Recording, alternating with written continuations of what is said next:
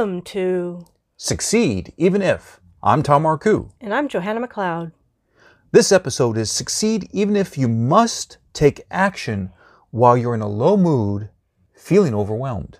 Joanna, when's the time that you were feeling in a low mood and you still had to do something? I had to get up earlier than I usually do in order to give insulin to my cat. Oh, I see. So to preserve your cat's life. Yes. You had to change your schedule around. All around. And you had to push yourself even though you were exhausted in the morning. That's right. Well, I'm with you. And the important thing that we see here is that when you have to take action, even if you are in a low mood, mm-hmm. even if you are feeling overwhelmed, is that how you go about using strategy to build yourself up, strengthen yourself, so that even if you don't feel good, you feel capable. Mm-hmm. So we're going to use the word get. We need to get stronger. G E T. The first letter is G, and it stands for gather your resources. Mm-hmm. Sometimes we don't really realize that our resources are a whole spectrum of elements of our life.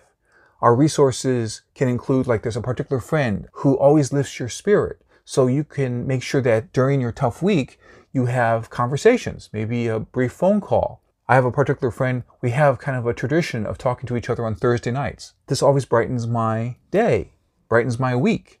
And that's one of the resources, to actually step away from work and step away from topics dealing with work and focus on something that's uplifting and see that there's a whole world out there to talk about. Mm-hmm. There's art and film and enjoyable activities and adventures to talk about, instead of just talking about how are we going to make strides forward with business initiatives. Mm-hmm. Those things are important, but that's not all of life. When you gather your resources, you look at even taking a daily walk is a resource. It's a resource of renewal, a resource of energy. It's a resource of support for a major resource in your life, which is your body. Our next method begins with E. This is engage repeated activity and recovery.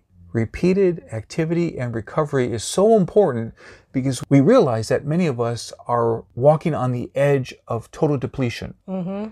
Sleep deprivation, we get really intense, and what do we drop? We may drop exercise, we may drop activities with friends, we may drop those things that lift our spirits. So if things get really intense at work and we have super deadlines, we tend to drop the afternoon walk on your break. It seems like we drop the things that we need most. Exactly. And that's not going to be sustainable. That's not going to function. And particularly if you notice that you have a low mood, you realize that often if you have a low mood, it's contagious, mm-hmm. which means that you don't get a yes from a prospective client. You don't get a yes from a coworker. You don't get a yes from a co-founder, whoever you need a yes from, because your low mood brings them down. Mm-hmm. It's like you're an emotional sink.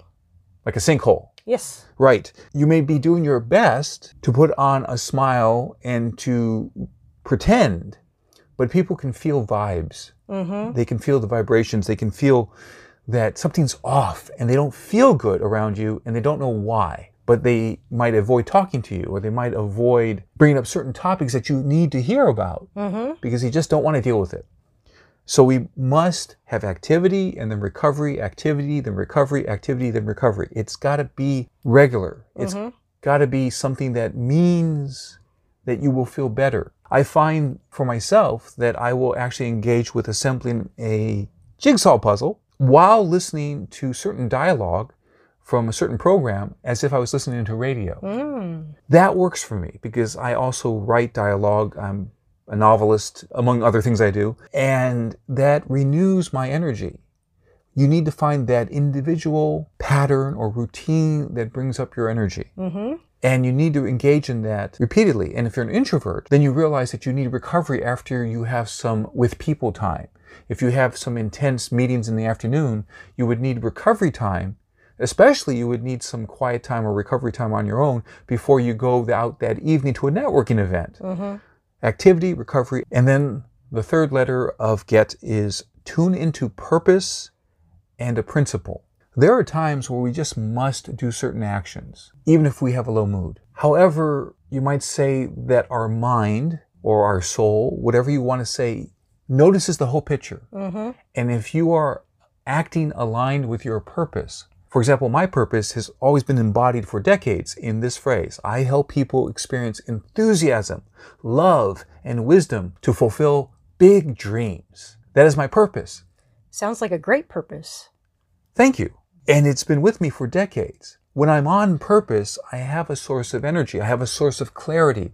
I have a source of comfort mm-hmm. that I am on my path. I'm aligned with higher power. I'm aligned with goodness of the universe.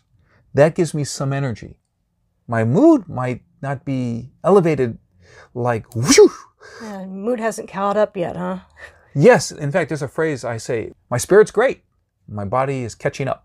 The idea is we focus on purpose, and that can empower us on the mind level, mm-hmm. on the total person level. And then a principle. For example, often it takes less time to do something than to dread it. Mm-hmm.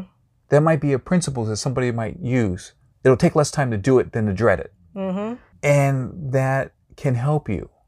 If there is something that I can do immediately and just get it off the plate so I don't have different duties or commitments that are hanging over my head. Mm-hmm. If I say in a conversation on the phone, I'll send that to you, I'll actually aim to send the thing during the conversation, or I will make a commitment. I'll get that out to you within the hour. And the reason why I say hour is because I might not be able to get it done the very next minute after the phone call is done. One time I said, I'll get that out to you within three hours because it was in the middle of the day and I have to be fluid and flexible to see what a team member is bringing to my attention, but I will get it done. And the idea is by getting this thing done, I don't have to worry about it anymore. The old phrase, many authors who have written about time management have said, if you can do it in two minutes, just get it done. So you find whatever principle or whatever principles you want to act in alignment with. Mm-hmm. You do this automatically. And by doing that... Sounds like repetition is key here. Because if it's automatic, you don't even have to make the decision again. Mm-hmm. You've made the decision once, and therefore you don't need that energy. Something that's been noted with lots of research is that the brain wants to conserve energy. So if you make the decision once, you create a routine, and then you just automatically do things. For example, if you had the automatic plan that when you close a transaction, and you say, I'll get the invoice out to you within the next half an hour. If that is your automatic routine, you won't end up with a stack of invoices mm, to mm-hmm. send out. And therefore, you won't make mistakes in terms of not having enough money coming in. You won't forget about what you agreed to mm-hmm. for the particular invoice details. And you will be able to move forward because it is a routine, which means you're not deciding about it. Am I going to do this? Am I not going to do it? You'll be able to do it automatically, and that will conserve energy too. Mm-hmm. So you don't need to wait or build up strength to get it done. It's an automatic thing. That's a principle. Mm-hmm. Do things by setting an automatic routine. Mm-hmm. By the way, this looks like an opportunity for a Marcoux moment. That's when I share an excerpt from one of my forty-eight books that are up on Amazon right now. The book we're going to talk about is Darkest Secrets of Making a Pitch for Film and Television.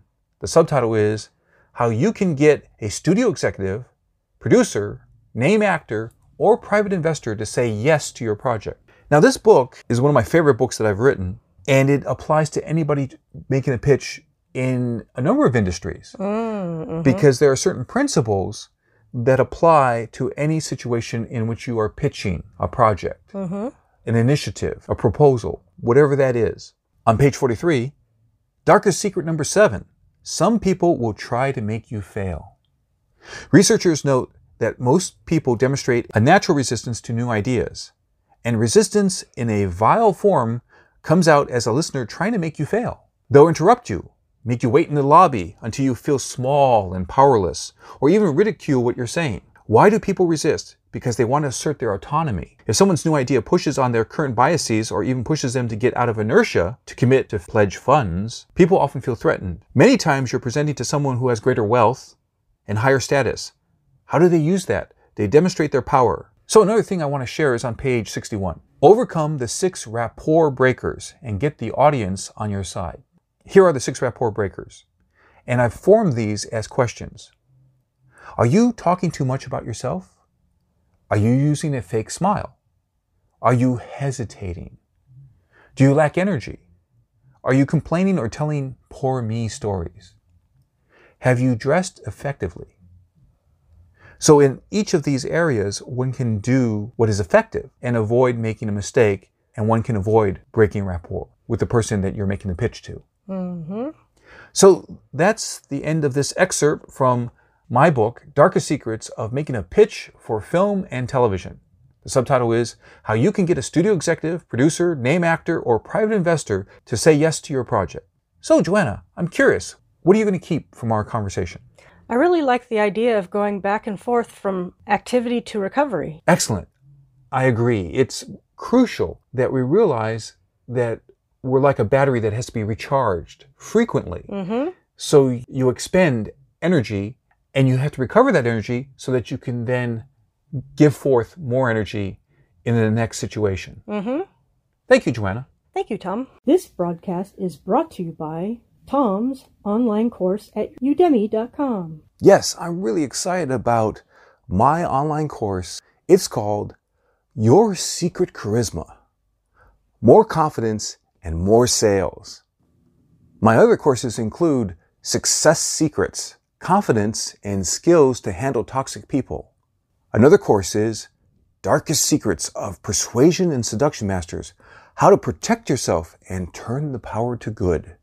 And another course is Darkest Secrets of Film Directing. Click to subscribe to this channel. And then you'll be supporting Joanna, me, and our message. Tom helps people in other ways. As a spoken word strategist and executive coach, I help people really connect and get yes. I help them with their speeches, pitches, video marketing, and networking. And I help them prepare for that crucial life-changing meeting. As you're ready to go to the next step, see special videos. Find out about my books and coaching at get the big yes dot com forward slash next step. And so remember, perform at your best with words, strategy, and rehearsal for your success.